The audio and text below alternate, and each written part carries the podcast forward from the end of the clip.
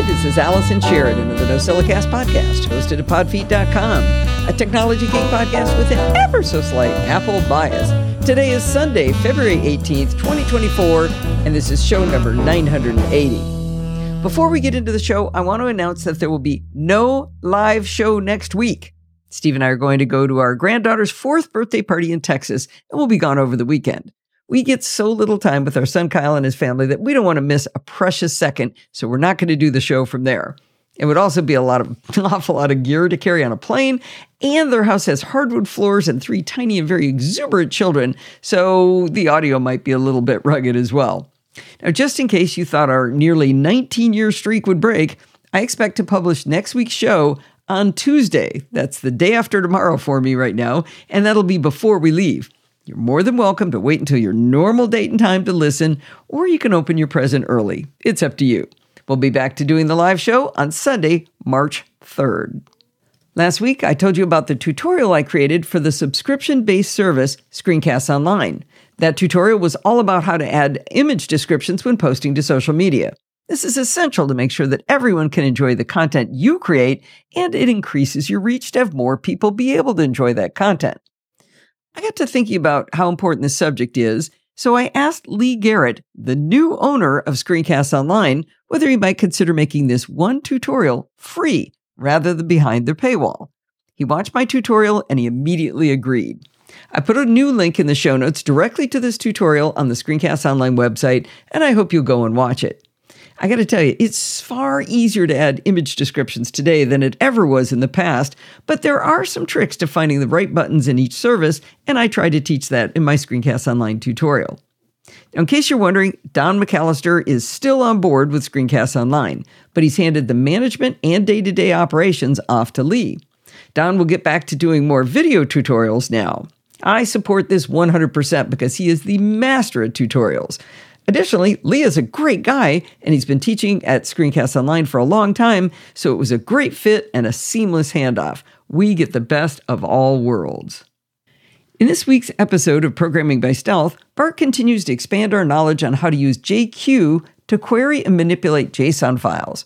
We learned how to use mathematical operators on data in our JSON files, along with fun functions like floor and absolute value. I even contributed some to the learning by showing examples of how ceil, that's C E I L for ceiling, floor, and round produce curiously different results when operating on negative numbers, specifically negative decimal numbers. We move on to learning about both plain assignment and update assignment. That seems like a small deal, but the ability to set a parameter using the plain assignment equals versus the ability to update a value using pipe equals is actually huge and has lots of subtleties to it. I think one of my favorite parts was when Bart took us back to our JavaScript lessons and reminded us of how weird it is on one concept, but how JQ is much more in line with other modern programming languages. I felt like a seasoned programmer because I knew the history of what we'd learned. Finally, we learned how you can actually divide strings. I know, weird, right? All right, that's enough spoilers. You should check out uh, Programming by Stealth, episode 161, and you can, of course, read Bart's fabulous tutorial show notes at pbs.bartificer.net, and you can subscribe to the podcast by looking for Programming by Stealth or Chit Chat Across the Pond. Let's start off with another interview from CES. We all love cameras, and of course, AI is the uh, center of absolutely everything at CES these days. I'm in the Slim Design booth, and they promise the world's first miniaturized, affordable AI body camera. That's all the buzzwords. Anyway, I'm here with Walter Koenigs, and he's going to tell us all about it. Yes, thank you for uh, for having me. Um, we are a design agency. We develop consumer electronics for for a lot of companies. We've done a lot of cameras. For instance, MSI, a 360 camera for Panasonic and other. Yeah. So, and we also do body cameras. So when we were developing the body cameras for the Dutch police, we saw that there's a sort of a, uh, a lot of other uh, uh, uh use cases, use cases and, and, and, and also uh, uh, professionals would like a small camera that's cheap, but they don't get one because it's too expensive. So like bus drivers and all that. So what we set out to do is make a very small camera that uses your phone as the hardware. So it's, it stores on the phone and it also uses the, the, the connection, uh, the connectivity of the phone. So we can make the camera small and very cheap, and that's uh, basically what we set Is out. it over Bluetooth or what is the connectivity? we have a pr- uh, uh, yeah our own our own connectivity. So and that's the some something yeah So that we propri- proprietary network Yeah, between yeah, the two. yeah, okay. So I'm looking at it right now. This is a video and audio podcast. So I'm going to explain Okay, a lot. sure. So it looks to be about maybe not even two inches across and maybe a half an inch, three quarters of an inch tall. And uh, it's got a big red uh, oval on it telling people I'm recording you right now. Yes. Correct? And uh, so how does it work? How do you enable it? What is it? How does So it if, work? if you press it for a long press, it starts the alarm.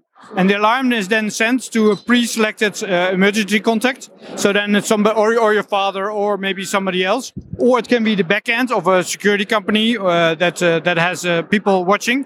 Um, and here you see a, a, a demo of that. Um, so it's basically for families, persons themselves, or for more more professional that they also can use it. So, um, So I'm wearing that uh, the the uh, body cam uh, phone cam, Okay. and I'm wearing it because I'm going to walk down a dark alley at CES. And some dodgy person starts coming towards me. I press and hold for the alarm, but I'm also recording at the same time. Yes, yes. So it's then sent to the clouds. So whenever somebody then grabs it of you, it's still the, the, the footage and and uh, and yeah, it's, it's still in the clouds, and you can use it later for for in court or anything. So that's Okay. So what is the um, if it's going to the cloud, then it's it's going from there from the the phone cam to the phone up to the cloud, Yes. and then. Uh, is are there other uses for that data for for viewing it? I mean, are you going to do a kid's birthday party with this? What Sure, is- sure. You can you can also just record things and, and have it as a GoPro kind of thing. Um, but also uh, we see a lot of uh, use cases where people that are working in remote areas and they don't have all the expertise, they can then just press the button. The call goes to uh, a backend where there's an expert that can help them then do things that they don't uh, normally do. So you see now then uh, tasks can be done by less uh, qualified personnel uh, that can then uh, do do things that otherwise they wouldn't. So we can become re- remote control devices to people smarter than us. Yeah, then. yeah, yeah. Or even when there's an ambulance, they can uh, the doctor can already look into the uh, the patients, uh, what has to be done, um, what what can they advise uh, the ambulance personnel, and they also can prepare it in the hospital um, uh, how to to to yeah uh, when Take care when- of them in some way. Yeah. Okay. Yeah. yeah. And so, how much is phone cam going to cost? It's uh, sixty nine dollars. Oh, you're serious about affordable. Yes, yes. So and um, so yeah, basically it's it's it's yeah that's that's what we set out to do is to make it as cheap as possible to uh, to be able to um, to have all the connectivity that you can. That's really, really interesting. So, if people wanted to look up uh, phone cam, where would they go? Uh, phonecam.io. Oh, very good. Oh, wait, I forgot one question. That was my question earlier. What's AI about it? Uh, we have now um, uh, um, um, low light enhancements, but we are already now partnering up with a lot of uh, companies that would like to use our phone cam. Because it uses the CPU of the of the phone, it can do much more than a lot of other uh, cameras can. Because it's much more advanced. The CPU in the phone is much more advanced than, than normal So, cameras. you're opening up an, a- an API where they can get access to the data? Okay, very yeah, interesting. yeah. So- All right, thank you very much. I appreciate your time. All right, thank you very much. I started using portable USB C displays when on travel about four years ago, starting with the tiny 12 inch Yoyo 2K display. When that one died, I upgraded in 2021 to the Coco Par 15.6 inch 1080p display. I missed the higher resolution of the smaller display, but the Coco Par was good enough that I was able to do the live show on the road with it. I liked the built in kickstand, which gave me enough space on my work surface to fit all of my gear. For $180, the Coco Par is still a very good option. I showed my daughter Lindsay the Coco Par, and I let her use it at her house one time, and she loved it. Since I'm such a good mom, I really had no choice but to give it to her to support her remote work. She also runs audits at her company, and having a second display in the conference room is life changing. She tells me all the time she should get a commission from Coco Par because so many clients have bought their own after seeing hers. Well, that was great because it gave me the excuse I needed to upgrade again. In 2023, I bought the KYY 4K 15.6 inch USB C display for $239. It's now down to $219. I was delighted to have that super sharp 4K goodness, allowing me to get a lot more information on my display. I need every single pixel when I'm on the road doing the show. While the KYY's display is gorgeous, I'm constantly frustrated with its lack of a kickstand. I know that sounds like a tiny complaint, but it's a very big deal. Instead of a kickstand, the KYY has a floopy folio case that folds into a stand. It's held on by magnets, much like the folio made by Apple for iPad, except the magnets aren't strong enough so it falls off easily, and the little detents to hold it at different angles are not deep enough, so it sort of slides out and flattens itself if you bump it. If I can get it balanced just right, the part of the case that sits flat on the table sticks out so far in front that it gets in my way. I can't get the display close enough to my MacBook to be as useful as it could be. In my review of the KYY, I told you that I bought a little plastic tablet holder that Jill recommended in order to hold it up.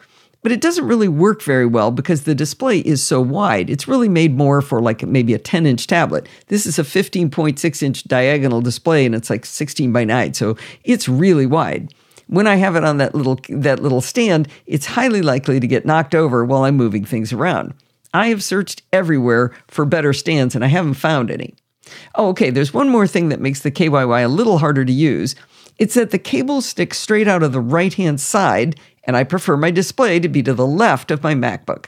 That means, in addition to being limited by the floopy case, I'm also limited by how much those cables stick out. And remember, the cables are going to stick out on the left in a MacBook Air, so I have to keep the laptop really far away from the display, which is not ideal.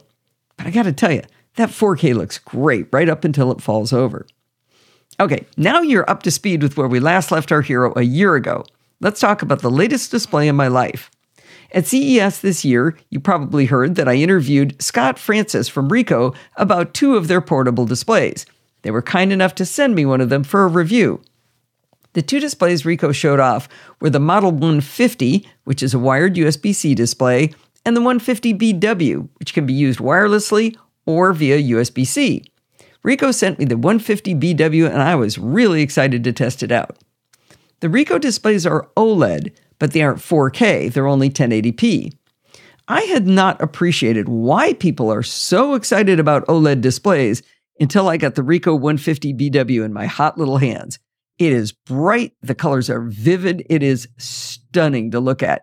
Every person I've shown the 150BW to says, wow. I mean, it's really that good looking. I also didn't realize that OLED displays are thinner and lighter than traditional LCD panels. With a built in kickstand, the 150BW weighs in just under 1.6 pounds. The Coco Par, with, with its required floopy case, weighs 2.4 pounds, so it's 50% heavier. The wired Ricoh 150 is even lighter at only 1.23 pounds. I mean, that's crazy pants. You can, I mean, that's nothing to lift. It wasn't until I tried to take a photograph of the Ricoh display for the show notes that I realized this is a very glossy screen, while the KYY is a matte screen. I like a glossy screen. I think that makes everything look more vivid, but we all know that George from Tulsa does not, so I thought I'd mention it. The Ricoh displays are a fair bit more expensive than all of the displays I've mentioned earlier in this uh, article. The 150BW wireless display retails for $675, and the wired 150 will run you $530 on Amazon. If you buy direct from the Ricoh website, you'll pay even more. Now, I was super excited to see what it was like to use the Ricoh 150BW in its wireless mode. Wouldn't it be glorious if we didn't have to contend with the wire sticking out of the side of our laptops and displays at all?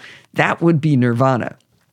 Well, there was no manual in the box, so I started fiddling around with the controls on the back right and I figured out how to get the Ricoh 150BW into a Wi Fi mode. I looked in system settings on my Mac and I tried to connect to the Wi Fi network that the 150BW had created. It asked me for a password. Well, I figured it had to be something simple, so I did a bit of the Googles, as one does, and I found out that the password is admin123. I also found out where to change that. After I entered the password, nothing happened.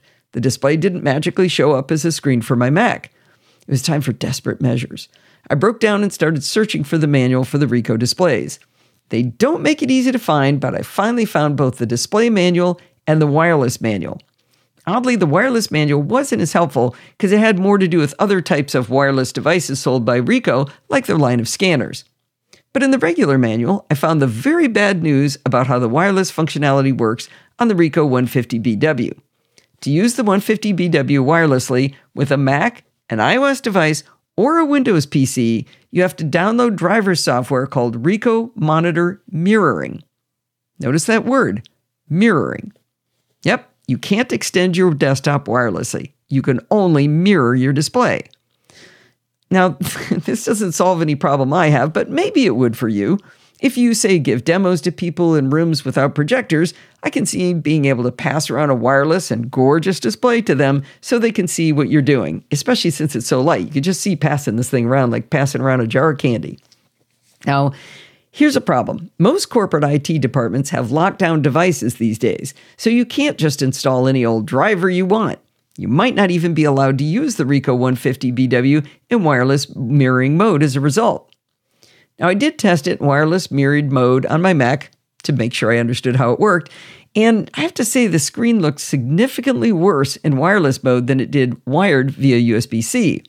The text was smeary, and the cursor lagged to a point that I wouldn't even consider using it for that.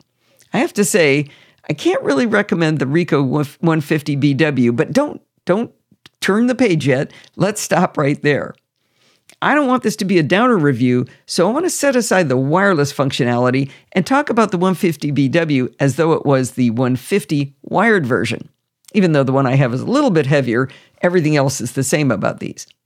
If you're a Windows user, the Ricoh display is a touchscreen with 10 independent touch points. They sell an active electrostatic stylus, that's hard to say, electrostatic stylus with 4,096 levels of pressure sensitivity and two function buttons. I really wish I could test the touchscreen in the stylus, but since macOS isn't a touch operating system, I don't get to have any fun with it. And the touch doesn't work with the iPad. The 150 series displays have a power switch on the right hand side, which means it doesn't automatically come on when you connect it to your device. I can see scenarios where I'd want to leave it connected, but also power it down. Speaking of power, you definitely want to take advantage of power pass through with the Ricoh displays. They have two USB C ports on the back, and without adding power to the second one, the display drained the battery on my devices at an alarming rate. At one point, I was doing a test with the 12.9 inch iPad Pro, and the battery went from 22% to 7% on my iPad Pro in less than 10 minutes. The 150BW has an internal battery since it can work wirelessly, so I think it's charging itself from my device. I'm pretty sure the Model 150 would not drain your battery nearly as much because I imagine it doesn't have a built in battery. In fact, now that I think about it, maybe that's why it's so much lighter. Now, speaking of cabling, I love the way they designed the cable management on the 150 series. Remember how with the KYY, the cables came out of the right side of the display, limiting how close I could put the display to my laptop? Not so with the Ricoh displays. The display is of two thicknesses. The top half is only 0.19 inches thick, which is bananas thin. The bottom half is a little thicker as it contains the electronics. It also has a cutout for the two USB C ports. This means that when the power and data cables are connected, they lay flat on the back of the device. They also included four little clips that you double back tape to the back, which allows you to hold the entire USB C cable on the thinner part for storage.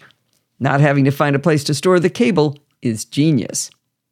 The thicker part also holds the built in kickstand, which is possibly my favorite part of the device. I mean, having a kickstand is a glorious thing. It's even got little rubber feet, so it feels really good when it's sitting. You can set the kickstand anywhere from nearly vertical at 75 degrees down to a very shallow 16 degree angle, which would be great for doing artsy things with that nice stylus. It's a very wide kickstand, just short of the full width of the display, so it's super stable, unlike that floopy case on the KYY. You can even use the Ricoh display in portrait because of the great kickstand, which is super useful when reading long form documents. In fact, I was doing some programming the other day and I had Bart's show notes up on the Ricoh and I put it vertical so that I could see this big section of the of the uh, uh, instructions of his tutorial. So I was able to read along and do my coding over on my main display. It was actually taller in pixels than my display, my uh, XDR display, which I found really surprising because this is a 32 inch diagonal display, but I was able to get more on screen vertically on the Ricoh than I was able to do on my big display.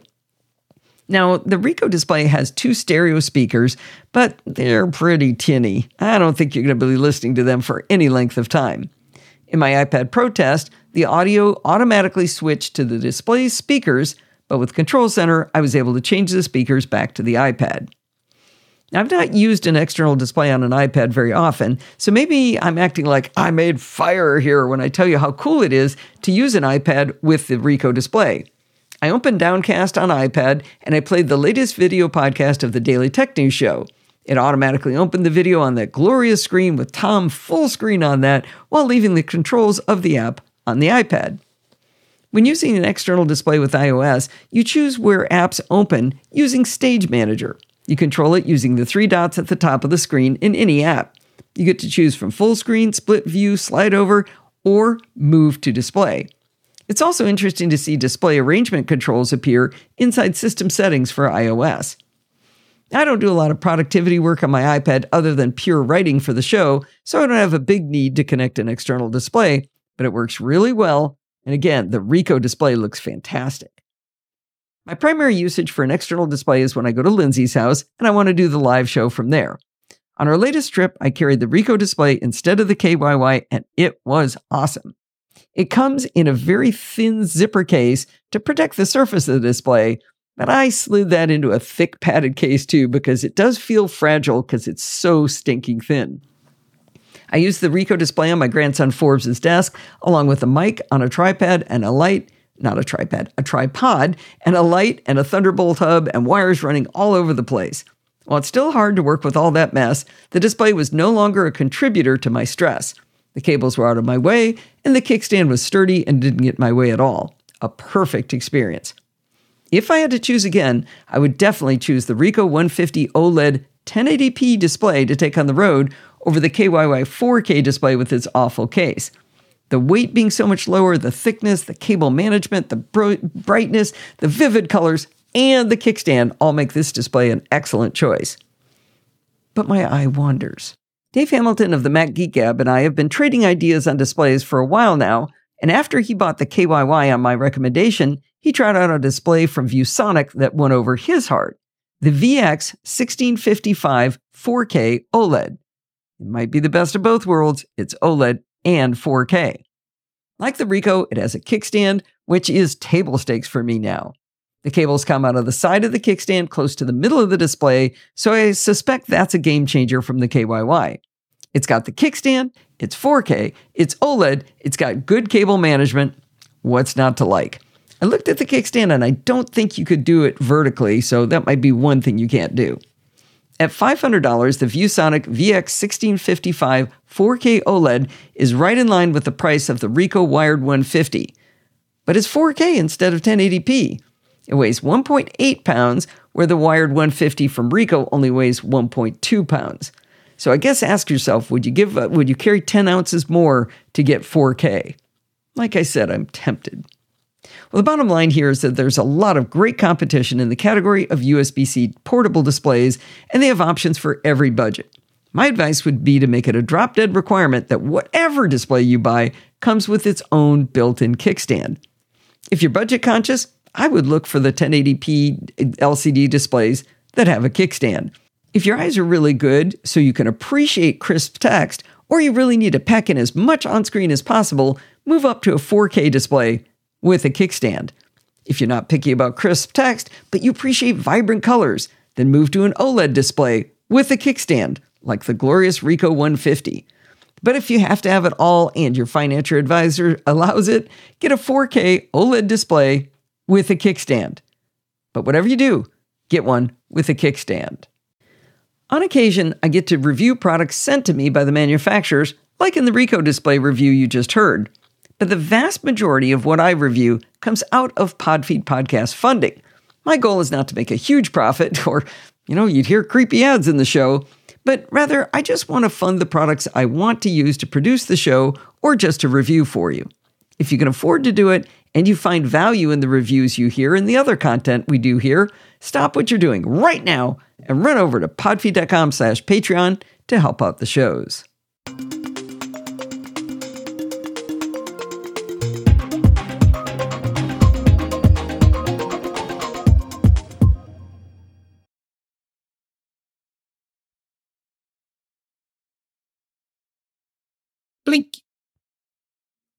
Well, it's that time of the week again. It's time for Security Bits with Bart Busschots, and Bart promises we're going to have fun today. Well, I think so. When I was writing the notes, I was like, there's a really nice mix here of some news, a little bit of follow up, two little deep dives. They're sort of perfectly medium, not too deep. You know, I I don't know. It felt nice as I was writing the notes, and the sun was shining, which may have helped. But either way, I thought I thought they were good notes. Um, so it is the usual mix of good news and bad news because it's obviously, you know, I'm not coming here to say and security is solved. Have a nice day. Um, so on that note, um, we've talked quite a few times recently about attackers getting the upper hand, at least temporarily, in terms of getting malicious ads into Google search results. Um, and in fact, we talked last time about Troy Hunt explaining how they're doing it at the moment, where they're basically being legitimate 90% of the time and then being malicious every now and then, which makes it really hard to spot the malicious people. Oh. Um, but I thought it was worth mentioning that it's not only on Google that the um, cat and mouse game is going the wrong way at the moment. Another place that has been discovered to be failing to protect their ads is Facebook. Uh, they were pushing ads for a um, password stealer malware. Uh, they were doing it in a slightly different technique. So on Google, the lure was fake download sites for real software, where they would give you the software and a bonus extra. So the installer would also install something you didn't want. In this case, the lure is a job ad, and it, they use a job ad to trick you into downloading a malicious PDF, which, if you're not fully patchy, patchy, patched, patched, will get you hacked with password stealing malware. Oh, cool. Um, yeah, very cool. Um, the fight against Pegasus and its ilk took an interesting turn. Um, the US has announced a visa ban for companies creating commercial spyware. So, for people in companies Ooh. making commercial spyware it's an interesting way to flex your diplomatic muscles. So I thought that was a clever like, touch. Okay, you can do that, but you can't walk in here. Yeah. Huh. It's like there are consequences to this kind of carry on. I like it.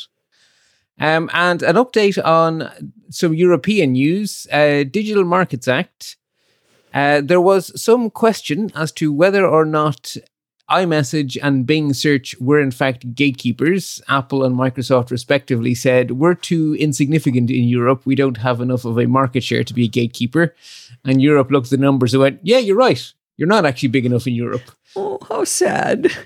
so it's yeah, it's like yay, cute little iMessage. Uh, but here in Europe, actually, uh, WhatsApp is particularly dominant uh, because right. there's a lot of Android. And so there is a right. very strong pull to cross platform. So yeah, in Europe, neither Microsoft Bing nor Apple's iOS are gatekeepers, which does mean that those people who were hoping that the DMA would force Apple to open iMessage up to interoperability, that ain't going to happen. At least not yeah, now. I was kind of really hoping for that one, you know? Yeah. Well, RCS is coming, so that's something. Yeah, it'll still be crappy. But uh, do you by chance remember off the top of your head about whether they ruled that uh, WhatsApp is a gatekeeper? I do not remember off the top of my head. Uh, I okay. I have a feeling not actually. I have a feeling not because no one is quite monopoly level here. So WhatsApp have a plurality, but they're not like 90 or whatever percent because you also have a lot of Facebook Messenger, you also have actually a lot of uh, Signal. Signal is quite common over here as well. So is, Europe is kind of a big market. Ah, nope. Oh. Hold, please. According Hold, to please. Reuters, Meta's Facebook, Instagram, Marketplace, and WhatsApp qualified as gatekeepers under the DMA. Oh, okay. I stand happily corrected. Well, am I happy? That means that they do have. Well, either way, it's a, it's good to be correct. It's a so thing. Thank you. It's a thing. Yeah, I don't know if it's a good thing or bad thing. I finally thought to ask you instead of making you sound like you didn't know what you were talking about and asking you a question you hadn't researched, I thought to say, hey, do you by any chance know off the top of your head whether this is true? Yes, which I do appreciate that phrasing. Um, and also the fact that you are so good at multitasking that you literally looked it up as I was talking rubbish. It was great. well, after how many years, I finally thought to ask you it in that way. I appreciate it. Um, so we have two deep dives. Um, the first of them is an interesting lesson that I could have made this a one line follow up in the follow up section. But actually, there's two lessons here to help us all become better at reading statistics and not not reading the wrong thing into headlines. because it is possible for headlines to be factually correct and utterly misleading all at the same time. and one of the ways that happens is because human beings, I, I know academically, I need to always be very, very careful of statistics. The question is is it a rate or is it a level? And when the rate changes, that doesn't actually necessarily mean the level has. And when the level changes, maybe the rate hasn't. So those two things can be very disconnected from each other. And that was completely Are you- are you home saying- to me. Are you saying Well- lies, lies, and statistics? Yes, statistics can be used to mislead while being entirely factually correct. So you can lie with facts with statistics, absolutely, or mislead with facts. And case in point, we discussed a story on the previous installment about a report from a company called Co- Coverware or Coveware. I may have auto-corrected an or in there. I think it may be Coveware. Uh, that only 29% of ransomware victims are paying, which I thought was fantastic. And I opined that since uh, crypto or since um, this kind of uh, ransomware is done for profit cybercrime, if less people are paying, that means less profit. That means that this the end may be in sight because this is purely a crime, you know, a commercial crime. That was a rate. So Oh. Imagine my surprise when a day or two later I was flicking through my RSS feed and I saw a headline uh, over on Bleeping Computer, who is a source I trust quite deeply. The headline blared that, according to Chainalysis, ransomware payments reached a record high of $1.1 billion in 2023. Which is Hmm. rather the opposite of what I had been led to believe and led you all to believe two weeks ago. Is one of these right. reports wrong? No. Ch- Chainalysis are reporting on the level of ransomware, and Coveware were reporting on the rate of payment. They're not the same thing. So, So, what if is your live- definition of rate in this in this context? So the Like okay, what so the percentage? Right. So the actual number reported by Coveware was what percentage of ransomware victims chose to pay the ransom, which is a Okay. rate, right? okay. The number from Chainalysis was the total amount of ransoms paid. So that doesn't reduce our joy from last time, though, because as fewer and fewer companies pay the ransom, it becomes a less likely opportunity to make money.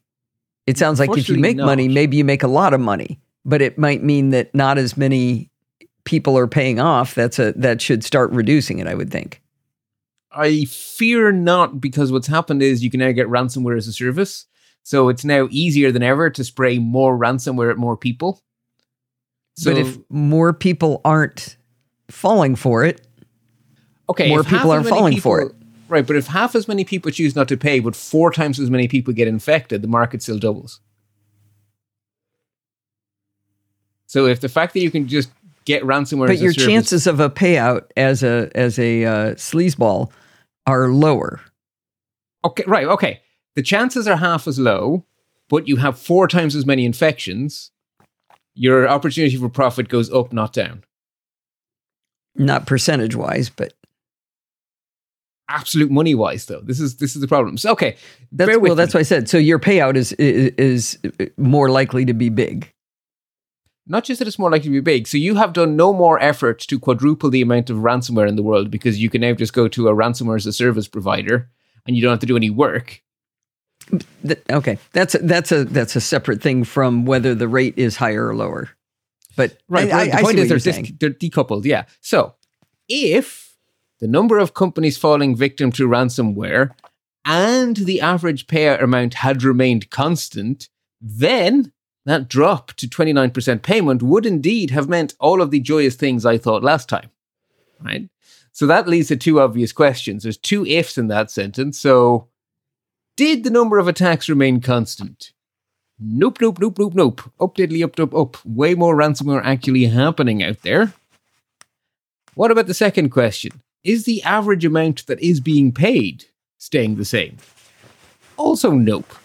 The average payment for everyone who does pay is also going way up because the the attackers are going after people who are more likely to be big enough to pay them big bucks. So they're not interested in the little people, which I guess from the Castaways is good. They're getting more effective at focusing on the people with deeper pockets and a deeper need for their data back. Right, right. So unfortunately, it is both true that a smaller percentage of victims are choosing to pay and that the total market, in other words, the total amount of money that is available for the baddies, has gone up. So I'm afraid to say I do not believe that the uh, end is nigh.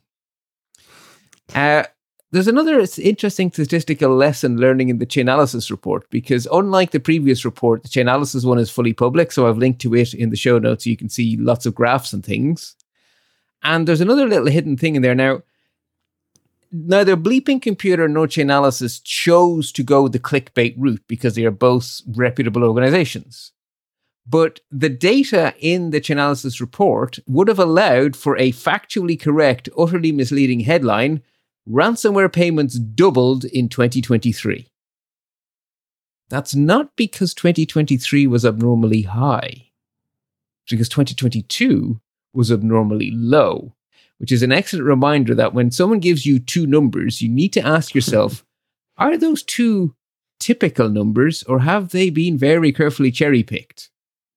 And if you look at the data for the trend as a whole, what you see is that in 2020, the total market was $0.9 billion, which is a lot of money. The next year, in 2021, it had gone up to $1 billion in your best uh, Dr. Evil impression.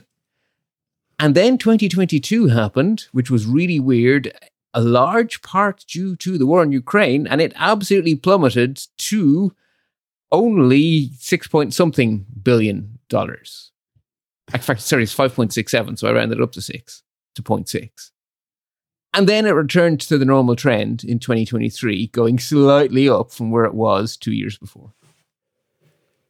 Okay. So, as I say, had either of these two organizations been unscrupulous click, click collectors, they could have misled us further with that kind of a story, you know, with that kind of a headline. They didn't, but they could have, and I thought it was interesting to point it out. So basically, ransomware has been slowly increasing for the last four years and is in fact still slowly increasing. So I'm sorry to say that these two stories have cancelled each other out, and at best, the statistics are a nothing burger at the moment. It's mm-hmm. just continuing. There's no major change, unfortunately. If you're wondering, by the way, why the war in Ukraine would affect ransomware, it's two reasons. Um, a lot of Western countries, and the biggest target for ransomware is the United States, bigger than Europe. I don't know why that is, because in terms of economies, they're both huge economies. But America is getting a way more of a target than it should. And Americans became really, really, really, really averse to paying anyone vaguely connected to Russia during 2022. Oh, interesting. And the Russian hackers were being incentivized by the Kremlin to focus their attention on political ends in Ukraine rather than profit making in the United States. So, well, and also being forced into battle. Effectively, I mean, they, yes. Well, not effectively, actually. I mean, they they were literally oh, grabbing men sorry. and throwing them onto trains to go carry guns. In that case, yes, and because they were also having to defend Russian infrastructure from very effective attacks by Ukrainians. So they were both being physically hauled off as actual soldiers, which I hadn't even thought of, but you're dead right. And they were engaged in a digital war, a cyber war, in fact, with Ukraine, because there's a lot happening hacker to hacker between the Ukrainians and the Russians. They are going at it hell for leather. And the Ukrainians are making some interesting successes actually um, on the digital battlefront, but it's no, it's, you can't really show it on telly, so it doesn't quite make the news as much. right. Um, so yeah, I'm sorry to say I need to take it back. I was like, "Yay, the end of ransomware," and now I'm going, "Yeah, no, don't think so. I'm sorry."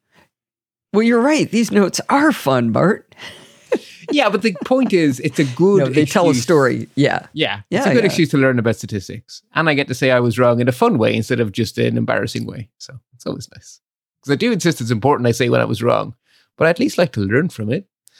Yeah, Um, yeah. And deep dive number two goes entirely into the good news category. So, Apple released their Vision Pro recently enough. Uh, if you're in the United States and have a substantial amount of disposable income, um, I do not have one because I am not in the United States. And I'm not, well, I might find an excuse to write one off as a business expense if I'm totally honest. but anyway, not a, not a the question. I- temptation's not available to you. yeah, not not an argument I have to have with myself or my accountant at the moment. So it's it's an entirely academic argument. Anyway, now that the device is out there and people are using it, there are questions about. Well, hang on a second. This thing has more sensors than you can shake a proverbial stick at, and is permanently internet connected. Maybe there's some privacy concerns around this. Um, Apple did go out of their way in the keynote to say that they had designed privacy in from the start, and uh, they showed their hand, or no, they put some arrow, some wood behind the arrow, as the phrase goes. They have released a document describing exactly how they have designed in privacy from the ground up, and I guess the short version is everything you get on your iPhone and your Mac, you get on your Vision Pro, and then some, because the Vision Pro has unique, requ- or, you know, unique extra risks and Apple have added unique protections. And my short version answer is nicely done. So I gave you a little bit more meat than nicely done. Um, so the first thing that's so okay, so Apple basically their protections I'm seeing as being in five big categories, the extras, right? So everything you ha- you normally have, you have on the Vision Pro. On top of that, there are also protections around the fact that the Vision Pro is constantly scanning your surroundings. And you tend to use the Vision Pro in spaces within your private life, like, say, your house. So, conceivably, that could give away a lot about you. I mean, the kind of things in your room could say a lot about your ethnicity, you could say a lot about your income, it could say a lot about a lot. So, how that information is protected is very important. Your Vision Pro also gets to see the people around you because it lets them break into your shared reality and so forth. So, again, there's a need to protect that. Your Vision Pro, by the nature of how it does its cool UI, needs to know at all times what your hands are doing and where your eyes are focused. And that is the that has the potential of a bit of a dystopian hellscape if it were to be abused. This is kind of like the ultimate fingerprint. Right, exactly. And then you have this 3D persona that can pretend to be you to varying degrees of effectiveness. Creepiness. yeah, creepiness, effectiveness. You know, the, the jury's still out. It's still a beta feature, but nonetheless, it is a privacy concern. So those five things were addressed by Apple. Uh, the first thing that struck me is that Apple have broken the rules into two very distinct categories. So if you're in the Vision Pro, you're either in what they call the shared environment, which is that sort of that place where you're running multiple apps, each in their own little window or 3D box. So those apps are what we're going to call normal apps. And they have extremely little access to Vision Pro's extra information. They basically have no access to Vision Pro's extra information, with the exception that your persona can be used in those apps.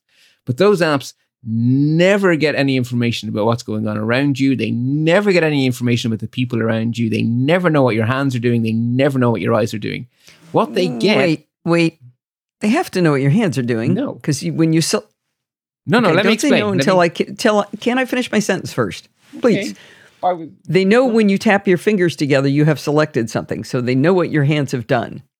They 100% Okay. do. They don't know what your hands look like or where you moved them around in space. Okay, so that's what I was getting to. What they get is events equivalent to a mouse click. They get told someone clicked this button.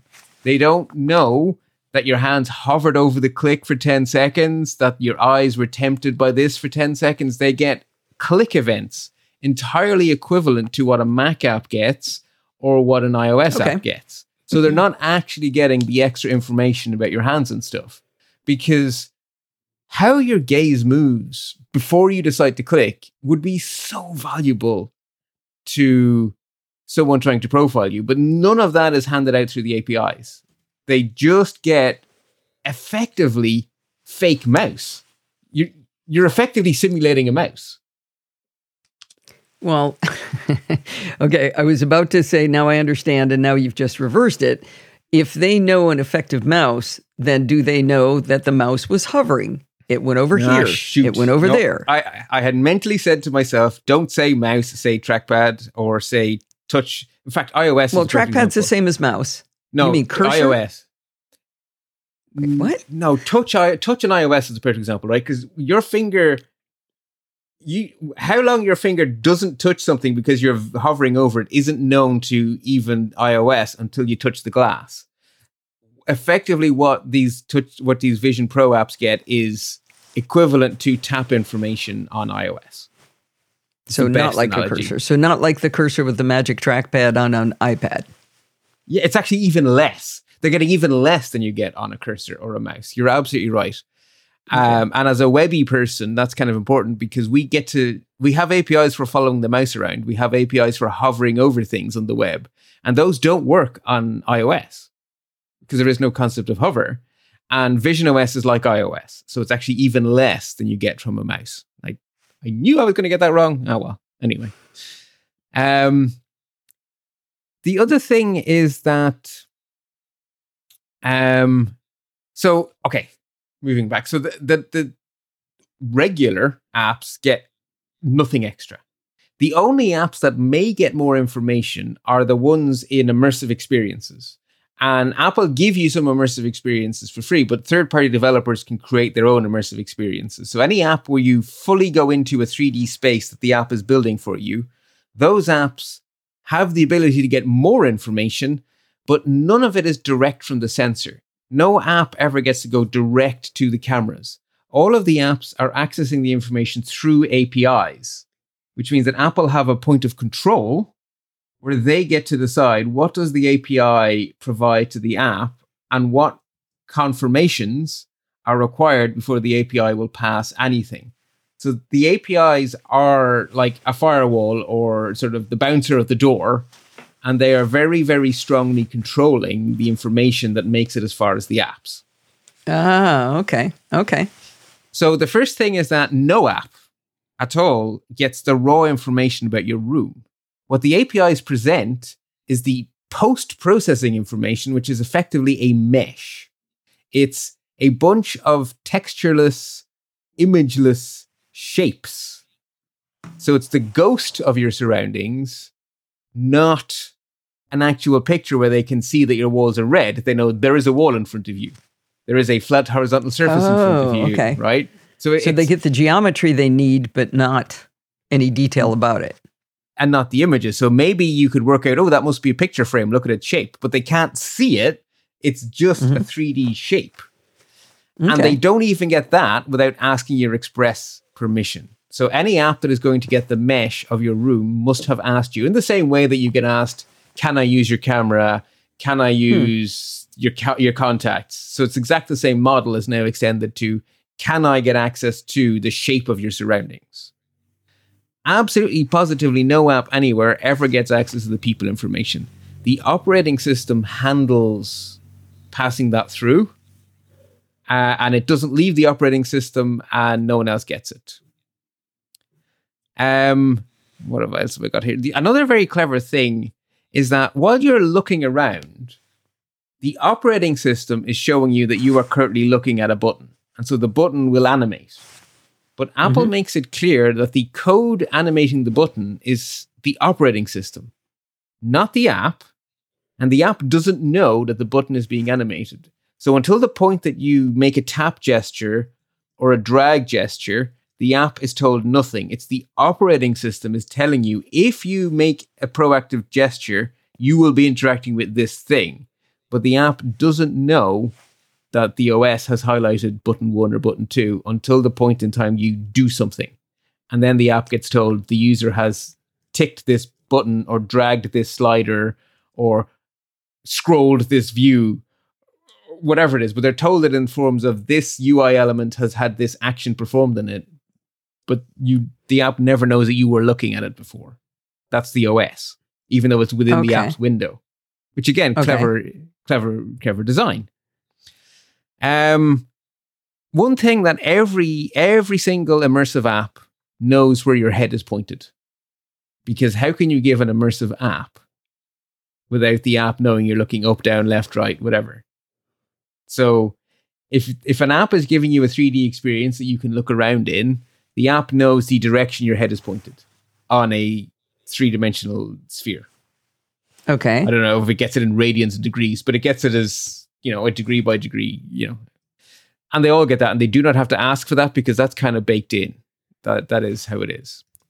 Um, another very interesting one is your hand gestures. Apple have sort of decided that developers can ask your permission to get some hand information, but it's a very strong trade off here. They do not actually get the raw information of where your hands are. They get a kind of a wireframe. So, have you ever seen a, a, video game before they add the textures on it, where all of the characters are these little stick men, which have particular Yeah. joints where they can move? Your Sure. hands are stick hands. So the app gets told that you know each knuckle is at a certain position so that they can see things like you've made an OK shape or you've made a heart gesture. They can basically see the shape of your hand as a connection of you know the knee bones. You know the, this joint is in two degrees over and this joint is whatever over, but they don't get to So see at, like imagery. like the wall like the wall is a mesh without the image. Your hands are are joints and and phalanges without uh, Exactly. skin and bones or skin. Exactly. Skin, particularly. So, what that means is the kind of information that could leak a lot of stuff, like what skin color do you have? Utterly unavailable to apps, even those apps that have permission to track your hand movement, which they only got because you gave it to them. But even then, they don't know what color your hand is. They don't know if you have tattoos in your hand. They don't know if you're wearing jewelry because the only thing the AI passes through is the position of the anatomy of your hand, not the shape of the surface. It's not a mesh, it's a wireframe. So for your room, it's only the surface. For your hand, it's only the inner structure. So they've actually done the opposite on those two particular data points, which is very Hmm. cool. Again, again, very, very clever. And then the Why- last thing, Why go on. why are the why are your hands a privacy thing? Is that because of color of your skin? Size that of is your one of the big hands ones, tells right? whether you're a woman or a man or something like I that. would imagine, yeah, I would imagine if you could look at people's nails and look at people's skin color, you could make a really good estimation of their gender, a really good estimation of their race, and depending on the kind of jewelry they had on, you could probably make more inferences, right? You know, if someone's wearing a giant big wedding ring, so oh, they're married. Someone's wearing eh, what looks like an engagement ring with a big diamond on it, well, they're probably engaged. They'd be a really good advertising target for wedding services. I don't know whether the hands show jewelry. I'll have to. But if you're wearing a that. ring, if you're wearing a ring, and if they were getting the raw image data, they would see your jewelry, right?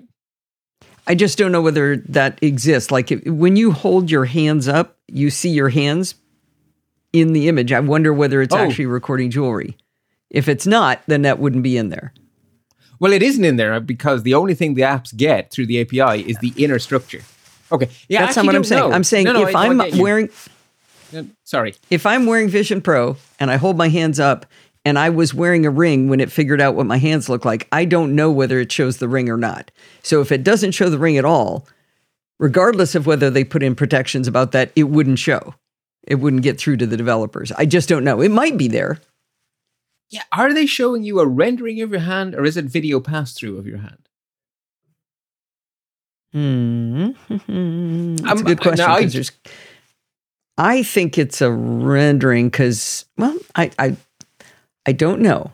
I'd like it to be video pass through because if I had a tattoo on my arm, on my hand or something, and I used a Vision Pro and it was gone, that would freak me out like you wouldn't believe. Like, just uh, imagine if you were used to always seeing, uh, you know, a tattoo on your hand, and all of a sudden, the hand you saw when you had these goggles on was missing it. I, I think that would really mess with your sense of self. I, I think that would be a really uncanny valley. There's a lot of it that does that. Fair, fair, fair. Yeah, I don't. Yeah, we don't know, and neither of us have the. Uh, well, actually, I don't know if you bought one. I don't- remember you saying you have, No. but I imagine. no, but I'm, uh, I'm, I'm asking Pat Dengler to check into it. We'll get real time follow up probably. Ooh, okay. I I shall stay tuned. Say I shall stay subscribed. Um, so the last piece of the protection puzzle then is your persona, and hypothetically, the danger here is that someone could pick up your headset and be you in a meeting and get up to all sorts of nefarious stuff as you. So if you have, well, always you have to either give your PIN or do an Optic ID. But if you have enabled Optic ID, then Optic ID is required. So you can't use only the PIN to get at the persona. You can get into Vision Pro with only the pin. You can Right, use it and operate it. I've done that. Correct. But the persona won't enable unless you Got it, also pass uh, Interesting. Optic ID. Uh, another point to note is that the the physics model driving the persona is created on device and never leaves the device, and there is no API making it available. What the apps get that are allowed to use your persona, like say a third party video conferencing app or something, is a video feed. It's effectively a virtual webcam. And the operating system offers the permissions or makes the app get permission as if it were your camera. It's just a virtual camera.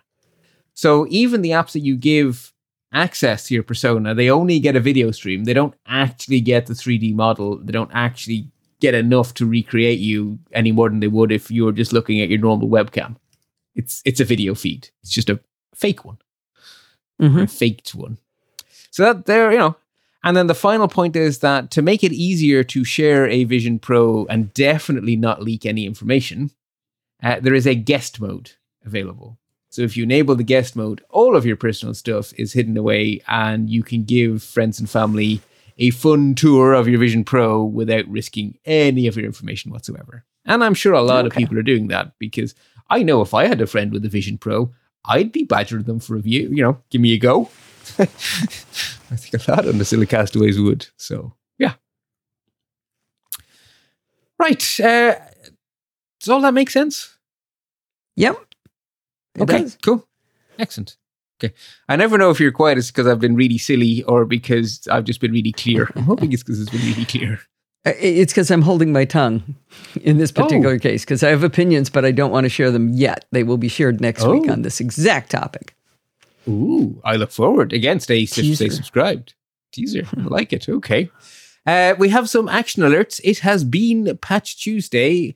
Uh, there are plenty of patches from Microsoft. So patchy, patchy, patch, patch. 80 vulnerabilities, 5 critical, 2 zero days under active exploitation. So yeah, do that patch. I'm looking at the show notes and it doesn't say what operating system this is. Uh, patch Tuesday. Patch is- Tuesday. You're dead right. I've assumed it's Microsoft. I can add it. I'm- I'll add it. Yeah. Yeah, I've got a lot of edits. I'm going. Yeah, it's Windows. Yeah, no, I I didn't uh, pick up that that was uh, what OS that was because we get we seem to get uh, OS updates more often than any operating system I've ever used in the latest uh, with Apple products. I mean, it's True, but- updated go go every week and a half right now. Yeah, whereas in Microsoft land, it's only every first Tuesday, sorry, every second Tuesday of the month, so they get it easier, I guess. Anyway, Yeah, um, just to underline the point that patchy, patchy, patch, patch, one of the things that got a patch is uh, Microsoft Defender. Uh, your antivirus is a very highly privileged app. You do not want to run an unpatched antivirus when it has known vulnerabilities. So patchy, patchy, patch, patch. Uh, now, myself and Allison are recording on Zoom, but we don't have to worry about this. The Windows Zoom people, however, do need to patchy, patchy, patch, patch. Zoom have done a critical update for a privilege escalation flaw. So patchy, patchy, patch, patch. In terms of worthy warnings, um, I've been trying to minimize the number of stories I put in here unless they're really big news, but there's three of them here that I do actually think we need to talk about. So the first, we're off to France. Um, the French privacy regulator is called CNIL. I could have looked up the definition, but then I would have had some French I didn't understand. National Commission on Informatics and Liberty. Liberty. Ooh, very high. I just looked it up. Right? So Anyway, the have- CNIL does what? Yeah, so the CNIL are the data regulators for France. And they have warned that uh, a data breach at two healthcare payment providers, uh, their names are in the show notes, I'm not even going to have a go, have leaked the information on 33 million, with an M, French citizens. If you're wondering how big that is, that's half the country. There are 66.7 million French people. There are thirty-three Hmm. million French people caught up in this data breach. That is substantial. Uh, I want to pick out a quote from the article that probably sums it up best. It's not clear if they're quoting um, the actual companies or the company who lost the company's information because the two companies were actually messed over They're- by a third party. They're healthcare payment providers, by the way, according to your notes. That's important. Correct. Okay. Yeah, it is, yes. Uh, so, although the exposed data does not contain financial information, which is good, it is still enough to raise the risk of phishing scams, social engineering, identity theft, and insurance fraud for the exposed individuals. And CNIL add a warning that I think we should all bear in mind when we think about data breaches. Although contact data was not included by the breach, it is possible that data involved in the breach could be combined with other information from previous data leaks. Basically, the digital jigsaw can be put back together. We have to remember when we have a data breach to also put it in the picture that there's so much data about us out there already that if only if the data breach is missing one important piece of information, it's a really good chance that can be combined with the existing breaches out there to build a bigger picture of us. It's not a happy thought, but actually, it's a darn good point by CNIL that I don't think we have been explicit enough about on this show. So I thought that was worth pointing out. Yeah. Yeah. By the way, if you're um, if you're getting weary of all these uh, phishing attacks and things, there's a uh, a group that John F. Braun highlighted on the most recent episode of uh, the Mac Geek Gab. They celebrated their 1K, uh, which was 1024, of course, uh, episode. And uh, they had John F. Braun back on the show, and he sent a link. And I, I'm going to add this to the show notes because it's great. It's a YouTube channel called Scammer Payback, and it's basically the these people that that try to get scammed and then do things to the scammer. Like they have actively gotten the scammers to let them into their systems, and they go in and Oh. just start deleting files and stuff. And I just thought that was such a such a wonderful idea that uh, I'll try to figure out a place to stick it in the in the show notes. Maybe I'll put it right in this because this is where we talk.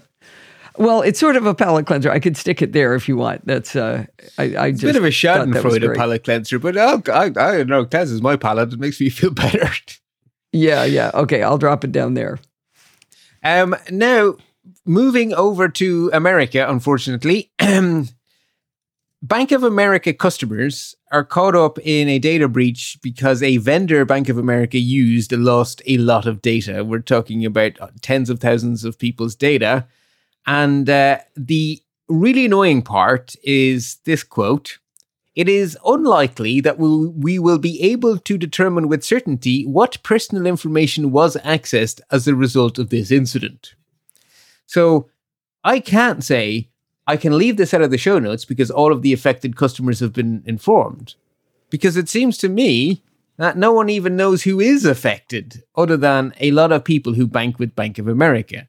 So, given how rather large Bank of America is, I think the takeaway should be if you're a Bank of America customer, your shields should be extra up for people impersonating Bank of America and trying to trick you into doing something.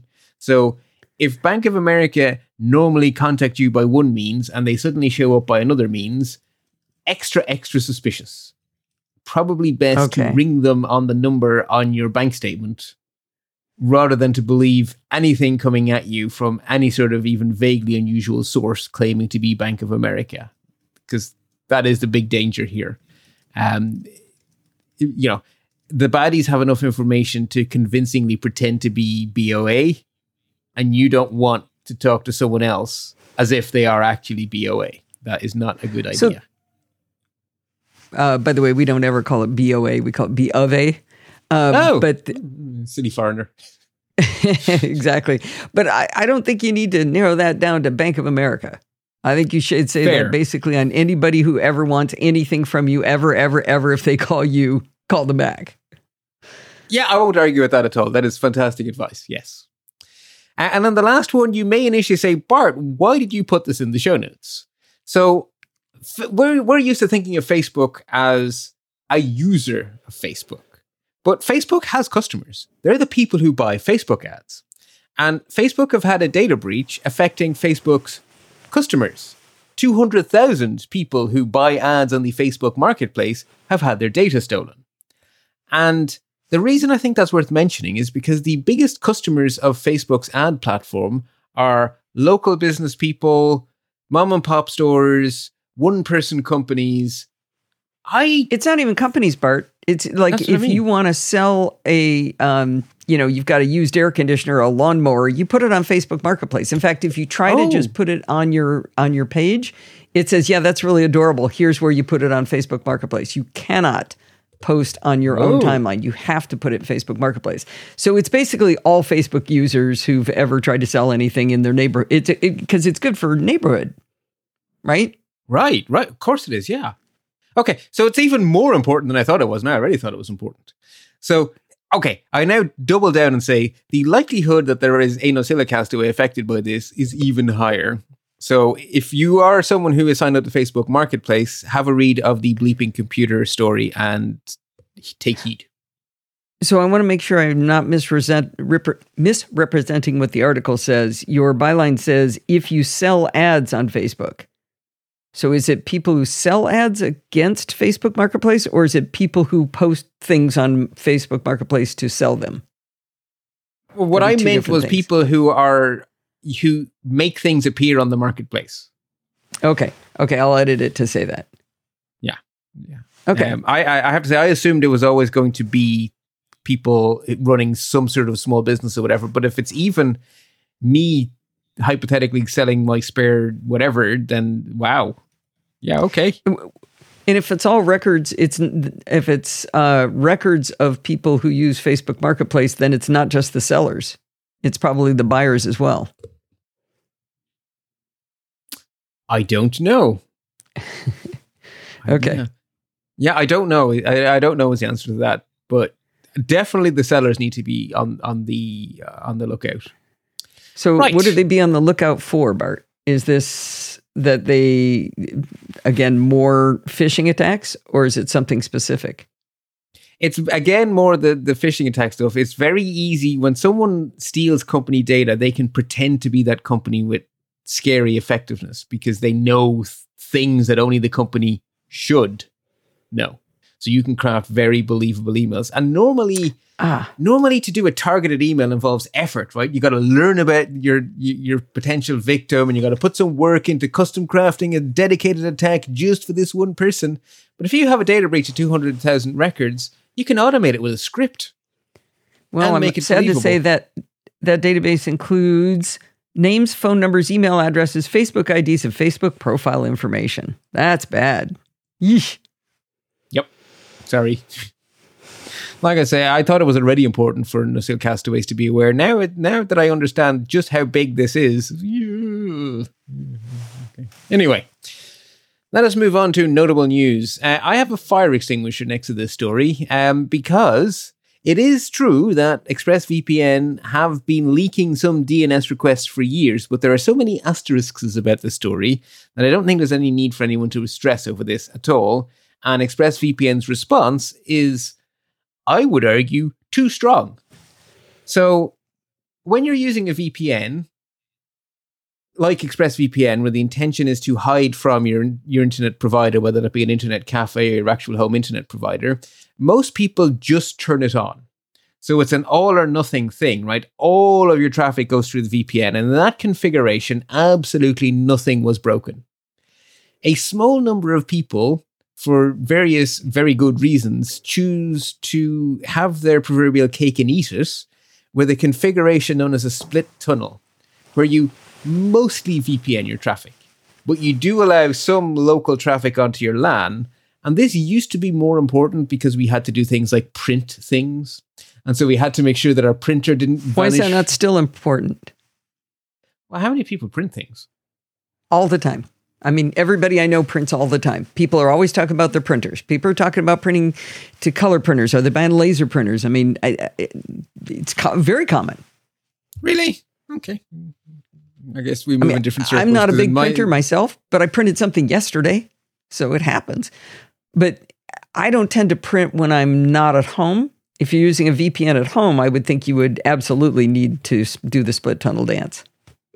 You would, but anyway, there's there's another few caveats to come.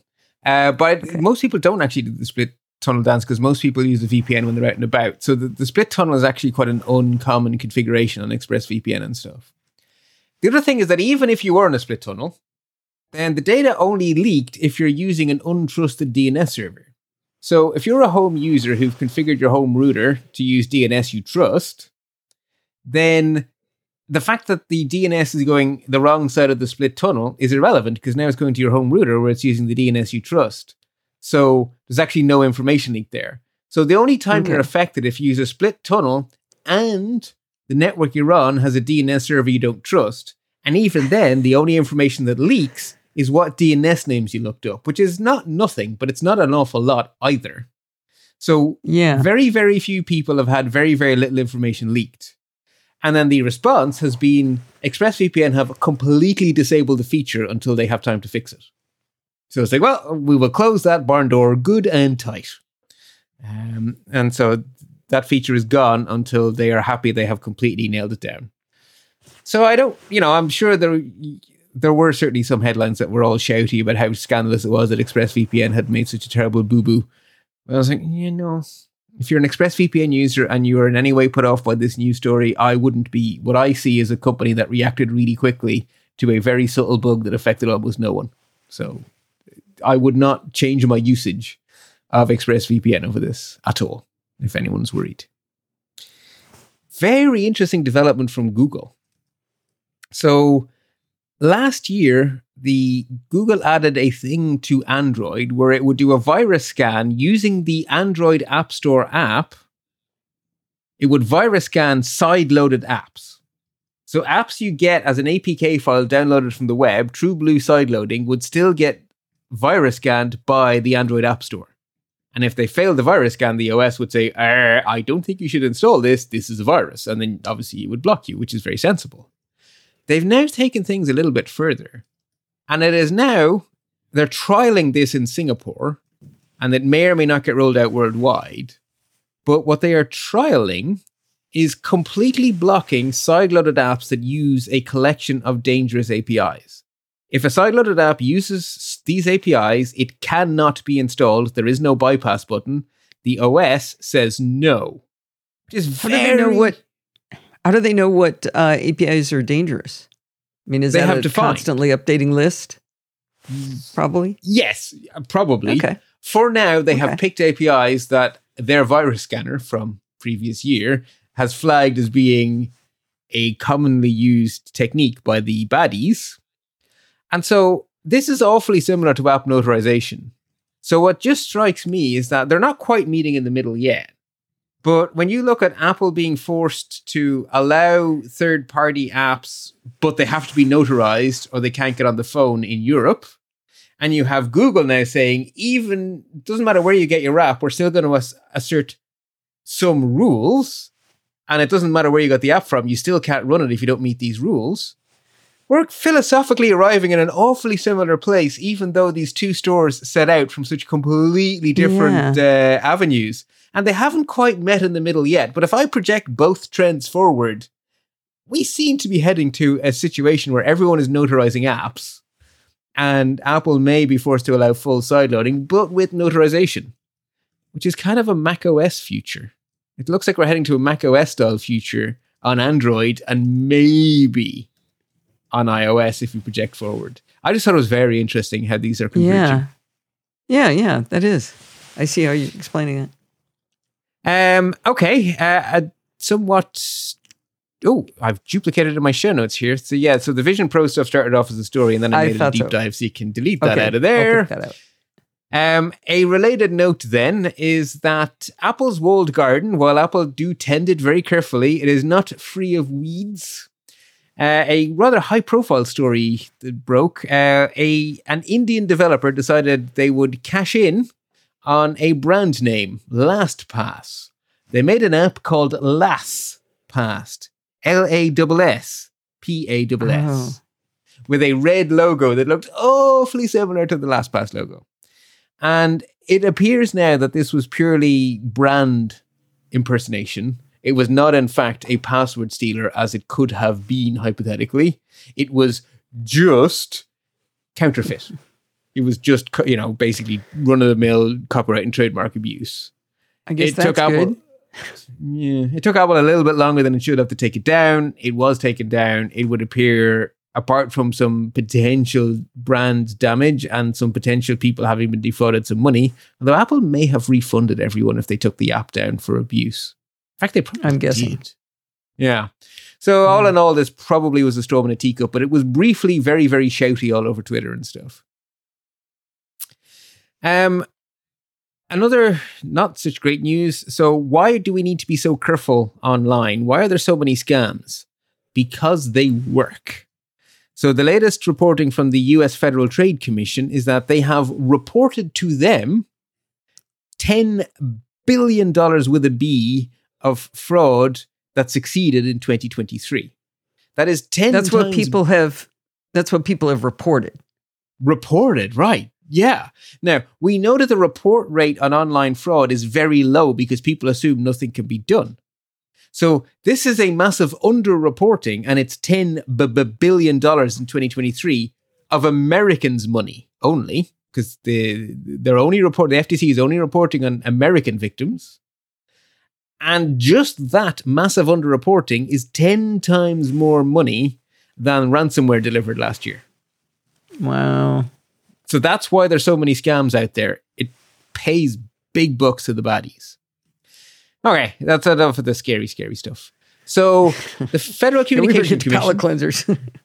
uh, not quite palate cleansers, good news. Uh, so the Federal Communications Commission has ordered American telecom providers that if they discover a breach where there is personally identifiable information involved, they now have a higher reporting standard they must adhere to. They have to let everyone know within 30 days. This is more than is required by the current regulations. I really like that one because I don't know whether this is true where you live, but in order to get a phone bill, you have to give them your social security number.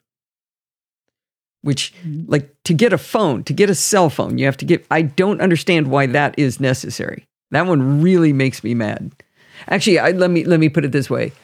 I think that was when it was subsidized, so you were making payments, but that was some way that they would come after you. But I don't have to do that to get a to subscribe to a TV channel. You know, shut me off. You don't have to have my social security number, but they do. They have our social security numbers in a lot of cases.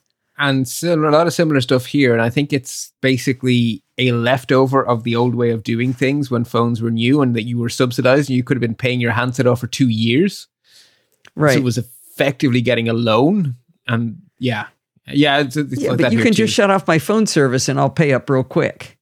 They didn't have to have Yeah, that. I know. I know. I know. I yeah. know. But well, anyway, I'm glad. I'm glad they have higher rules now. Yeah. Uh, also, Apple has joined Meta, Google, and Facebook in a new US government run AI safety initiative. So nice to see Apple joining the club, and there's some pretty big names in there. It can't do any harm that they're all in this organization together thinking about AI safety. How effective it'll be remains to be seen, but it definitely ain't a bad news story. So Right. stick it in there. And then finally, DuckDuckGo have released a very clever feature for allowing you to synchronize passwords and bookmarks and things between different copies of the DuckDuckGo browser in an entirely end to end encrypted way so that no one, not even DuckDuckGo, ever see your data.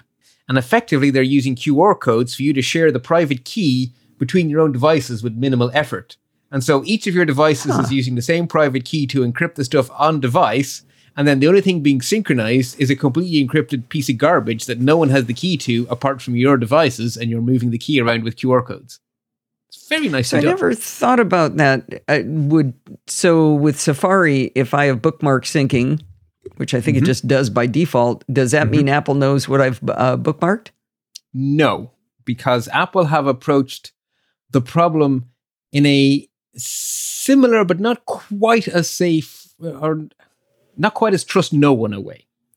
So Apple uh, synchronize your private keys and we trust they don't sneak in an extra private key. If they did sneak in an extra private key, they could then decrypt all of your stuff. Assuming Apple's key synchronization is not malicious, then you are as protected with your iCloud stuff. Okay. Okay. And there's I absolutely mean- no reason to assume any malice here. It would take active malice on Apple's part, or hypothetically, maybe being forced to by a gag ordered court ruling from a secret court. Okay. But it's not end to end encrypted like DuckDuckGo. Oh no, it is. It absolutely is. So the difference is how Okay. the key gets shared. So Apple Okay. shared the private keys using their key service, which we have to trust is secure, and there's no reason Uh-huh. To doubt it. DuckDuckGo share it with QR codes. So Apple's version of end-to-end encryption is more user-friendly. DuckDuckGo's trusts no one. We have to trust Apple. With DuckDuckGo, it's trust no one. Interesting. Okay. but they're both very good and both very safe.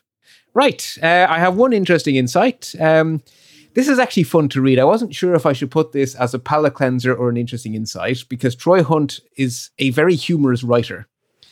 He describes discovering what is probably the most insecure and badly developed API you could ever imagine. And it's a really good insight as a programmer into how not to program.